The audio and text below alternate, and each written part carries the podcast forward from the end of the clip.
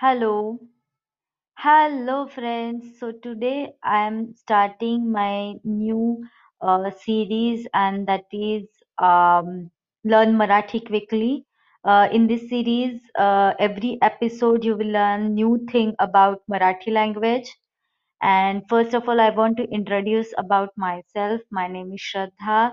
I teach foreigners, working professionals, and language proficiency test students in India and if you want to visit India or if you are planning to visit India and particularly Maharashtra, you should know Marathi language and it is very important to know this beautiful language. Okay.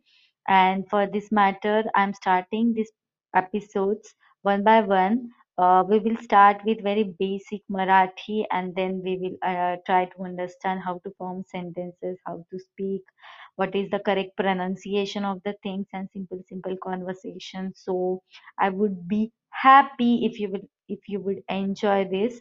And i'm so glad and so happy to start these episodes with you. Thank you so much and see you soon